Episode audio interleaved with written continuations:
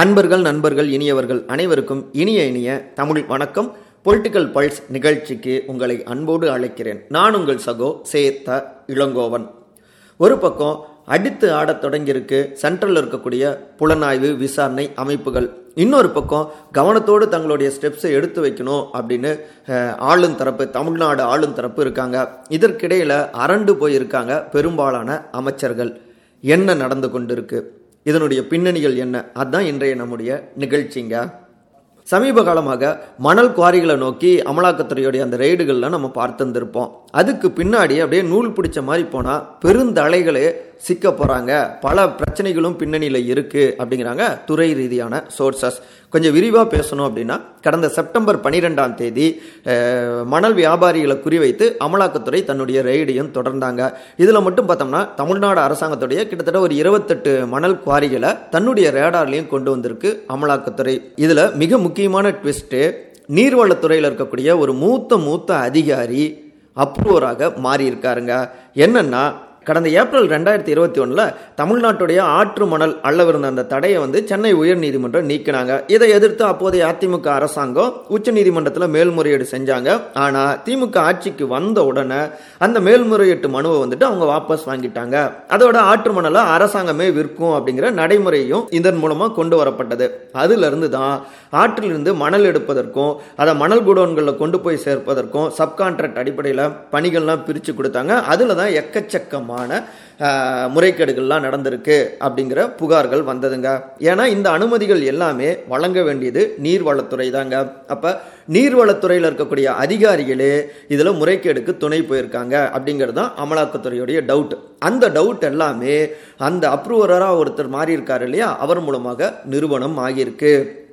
அவர் எந்தெந்த வகையில் வந்துட்டு மணல் குவாரிகளில் வந்துட்டு மணல்லாம் திருடப்பட்டிருக்கு யார் யாரெல்லாம் இதில் சம்மந்தப்பட்டிருக்காங்க அதற்கான ஆதாரங்கள்லாம் வந்து எப்படி திரட்டுவது அப்படின்னு பல விஷயங்களையும் அமலாக்கத்துறை கிட்ட கொட்டியிருக்காருங்க. அது மட்டும் கிடையாது தன்னுடைய துறைக்குள்ளே இருக்கக்கூடிய அழுக்கெல்லாம் நம்ம சுத்தம் பண்ணோம். அதனால் நீங்களும் உங்களுடைய ஏரியாவில் எங்கெல்லாம் முறைகேடாக மணல்லாம் அள்ளி இருக்காங்களோ அதை எல்லா பற்றின டீட்டெயில்ஸும் எனக்கு கொடுங்க அப்படின்னு இருபத்தெட்டு குவாரிகளில் மணலில் ஒப்பந்தம் எடுத்தவர்கள் விவரங்களையும் கொடுங்க அப்படின்னு அந்த நிர்வாக பொறியாளர்கள் உதவி நிர்வாக பொறியாளர்கள் உள்ளிட்ட எல்லோருக்குமே ஒரு கடிதமும் சுற்றறிக்கையும் அவர் அனுப்பியிருக்காரு. அது மட்டும் இல்லாமல் மணல் குவாரிகள் செயல்படக்கூடிய பதிமூணு மாவட்ட ஆட்சியர்களுக்கு அந்த இடத்துல சட்டவிரோதமாக மணல் குவாரிகள் தொடர்பாக பதிவு செய்யப்பட்டிருக்கக்கூடிய அந்த எஃப்ஐஆர்கள்லாம் வந்து பகிர்ந்துக்கோங்க அப்படின்னு ஒரு கடிதம் எழுதியிருக்காரு.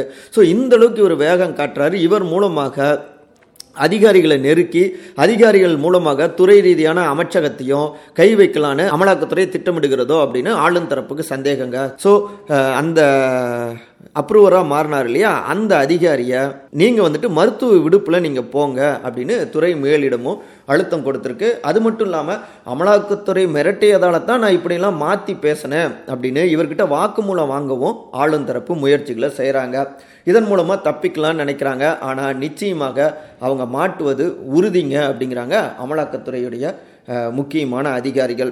ஏன் அப்படின்னா சில இடங்களில் அதாவது தஞ்சாவூர் பாபநாசம் பக்கத்துலலாம் பார்த்தோம்னா அங்கே அனுமதிக்கப்பட்டது பார்த்தோம்னா மணல் அள்ளுவதற்கு ஐந்து ஹெக்டேர் அளவில் தான். ஆனால் இவங்களோ கிட்டத்தட்ட நூற்றி ஐம்பது ஹெக்டேர் அளவில் அளவுக்கு மீறி மணலை அள்ளி கொள்ளை அடிச்சிருக்காங்க கொள்ளை லாபமும் பார்த்துருந்துருக்காங்க.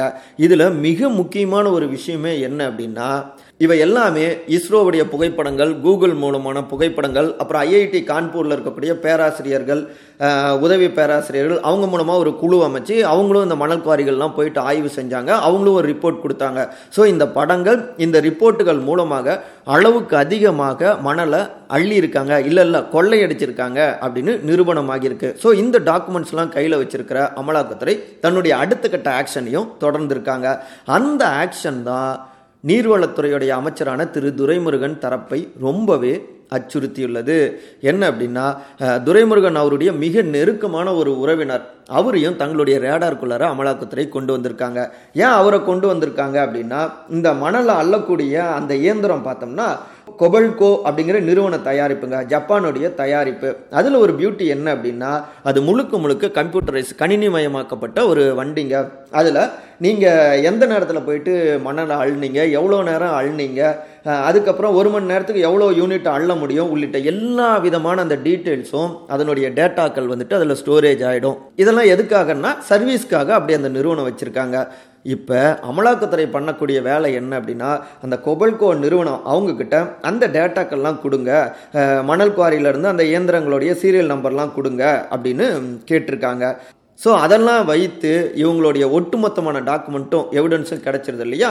அதன் மூலமாக லாக் பண்ணலாம் அப்படிங்கிறது அமலாக்கத்துறையுடைய ஒரு பிளான்ங்க ஏன்னா இரவு நேரங்களில் மணல் அள்ளவில்லைன்னு இவங்களால இப்போ தப்பிக்க முடியாது. ஸோ எல்லா வகைகள்லையும் முறைகேடு நடந்திருக்கு. அதனால் துரைமுருகன் அவங்களுடைய தரப்பை பொறுத்த வரைக்கும் ஒரு பக்கம் அப்ரூவரான அதிகாரி இன்னொரு பக்கம் உறவினரும் அந்த ரேடாரில் சிக்கி இருப்பது. அது மட்டும் இல்லாமல் எக்கச்சக்கமான டாக்குமெண்ட்ஸ் ஸோ இதெல்லாம் பார்த்து நிச்சயமாக துரைமுருகன் தரப்புக்கும் சிக்கல் இருக்குது அப்படிங்கிறாங்க அமலாக்கத்துறையில் இந்த புலனாய்வில் இருக்கக்கூடிய சில முக்கியமான அதிகாரிகள். அந்த வகையில் தான் தன்னை சந்திக்க வரக்கூடிய மணல் புள்ளிகள்கிட்ட கூட இப்போ சமீபமாக யாரும் வீட்டு பக்கமே வரக்கூடாது அப்படின்னு தடயம் போட்டிருக்கிறது நீர்வளத்துறை வட்டாரங்கள். குறிப்பாக துரைமுருகன் அவருக்கு மிக நெருக்கமாக ஒருத்தர் திலக அதிகாரிங்க.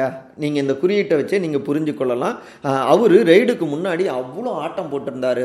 ஆனால் இப்போ பார்த்தோம்னா ரெய்டுக்கு அப்புறம் ஐநூறுரூவா நோட்டை மேல் பாக்கெட்டில் வச்சுட்டு போகிறதுக்கே மனுஷர் வந்துட்டு பயப்படுறாருங்க. அந்த அளவுக்கு அமலாக்கத்துறை கிடுக்குப்பிடி போடுகிறது. அப்படின்னு இந்த பின்னணிகளை நம்மக்கிட்ட விளக்குறாங்க. அதே அதே அமலாக்கத்துறை சார்ந்த முக்கியமான அதிகாரிகள். மணல் குவாரிகளில் நடந்த கொள்ளைகள் மூலமாக முக்கியமான அமைச்சருக்கு ஒரு செக் வைக்கிறாங்கன்னா இன்னொரு பக்கம் பார்த்தோம்னா சீனியர் நாடாளுமன்ற உறுப்பினரான திரு. ஜெகத் அவருடைய இடங்கள்லையும் சவிதா கல்வி குழுமங்கள்லையும் ரெய்டு நடத்தினாங்க. யார்? வருமான வரித்துறை. அதுலேயும் சில பல முக்கியமான ஆவணங்கள் கிடச்சிருக்கு. என்னென்னா வரி ஏய்ப்பு நிறையா பண்ணியிருக்காரு அப்படின்லாம் சில முப்பத்தி ரெண்டு கோடி ரூபாய் அளவில் ரொக்க பணமும் இருபத்தெட்டு கோடி ரூபாய் பெருமானம் உள்ள தங்க கட்டிகளும் அப்போ கைப்பற்றப்பட்டது. அப்புறம் ஆயிரத்தி இரநூறு கோடி ரூபாய் அளவுக்கு வரி ஏய்ப்பு நடைபெற்றிருக்கு. அப்படின்னு வருமான வரித்துறை கண்டுபிடிச்சிருக்கு. இது ஒரு பக்கம்னா இன்னொரு பக்கம் ஜெகத் ரட்சகன் அவர்களுக்கு சொந்தமான சாராய ஆலைகளில் ரெய்டு நடத்தினாங்க இல்லையா? அப்போ சாராய பாட்டில்களில் சாராயத்தில் பயன்படுத்தக்கூடிய அந்த நறுமண ரசாயனங்கள் போக்குவரத்து செலவுன்னு சுமார் ஐநூறு கோடி ரூபாய்க்கு கணக்கு எழுதப்பட்டிருக்குங்க.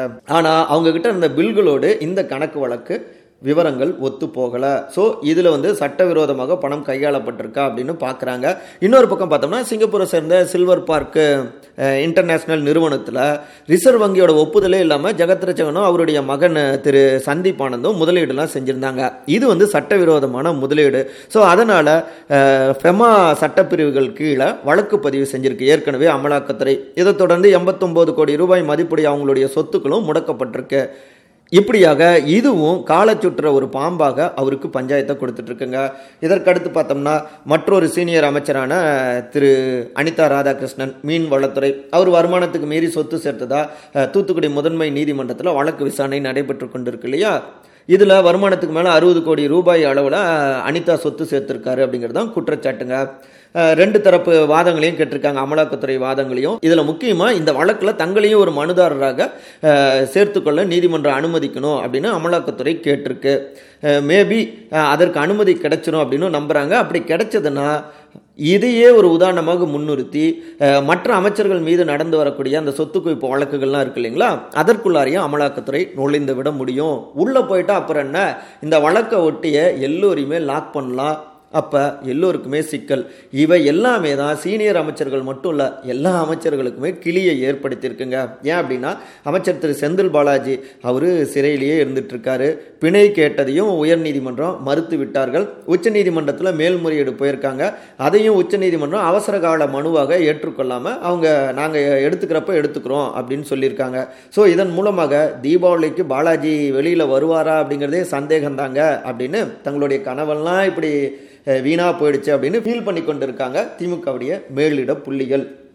அப்போ பவராக இருந்த செந்தில் பாலாஜியே வெளியில் வர முடியலனா நாமெல்லாம் ஏமாத்துறோம் அப்படின்னு பல அமைச்சர்களும் பதறிக்கொண்டிருக்காங்க ஆனால் திமுகவுடைய மேலிடமோ எங்கள் பாஜக தேர்தல் நெருங்குற காலகட்டத்தில் என்ன பண்ணுவாங்க? தங்களுடைய ஒன்றிய புலனாய்வு அமைப்புகள் விசாரணை அமைப்புகளை வைத்து பாஜகவை எதிர்க்கக்கூடியவர்கள் எல்லோருமே டார்கெட் பண்ணுவாங்க. இதே தான் உத்தரப்பிரதேசம் மேற்கு வங்காளம் ஜார்க்கண்டு டெல்லி அப்புறம் மகாராஷ்டிரா அப்புறம் தெலுங்கானா உள்ளிட்ட மாநிலங்களையும் அவங்க செஞ்சிட்டு இருக்காங்க இப்போ நம்முடைய தமிழ்நாட்டை நோக்கியும் பண்ணுறாங்க அவங்க கொடுக்கக்கூடிய ஒவ்வொரு நெருக்கடியும் அரசியல் ரீதியாக நமக்கு லாபமாக மாறும். பிரதமர் திரு நரேந்திர மோடி அவருக்கு எதிரான வாக்குகளாகவும் நமக்கு அது வந்து ஒருங்கிணையும். ஸோ பயப்படாதீங்க. உங்கள் பிரச்சனை பிரச்சனையை தீர்க்கக்கூடிய வேலைகளை தலைமை நாங்கள் பார்த்துக்கிறோம். நீங்கள் ஃப்ரீயாக இருங்க அப்படின்னு அமைச்சர்களுக்கு நம்பிக்கை கொடுத்துருக்காங்க. ஆனாலும் இறங்கி அடித்து ஆடுகிறது அமலாக்கத்துறை உள்ளிட்ட சென்ட்ரல் புலனாய்வு விசாரணை அமைப்புகள். இங்க அமைச்சர்கள் பெரும்பாலானவர்கள் அரண்டு போய் இருக்காங்க அவர்களுக்கு ஆறுதல் கொடுத்து அதன் மூலமாக அரசியல் ரீதியாக லாபக்கணக்கும் போட்டுக்கொண்டிருக்கு. ஆளும் தரப்பு திமுக தரப்பு. இந்த வகையில் இந்த போர் இன்னும் முடியல அப்படிங்கிறது தான் எல்லாம் உணர்த்துது. திமுகவை பொறுத்த வரைக்கும் இன்னும் ஒரு ரெண்டு மூணு மாதங்கள் நெருக்கடியான காலகட்டம் தாங்க. பார்ப்போம் என்ன நடக்குதுன்னு.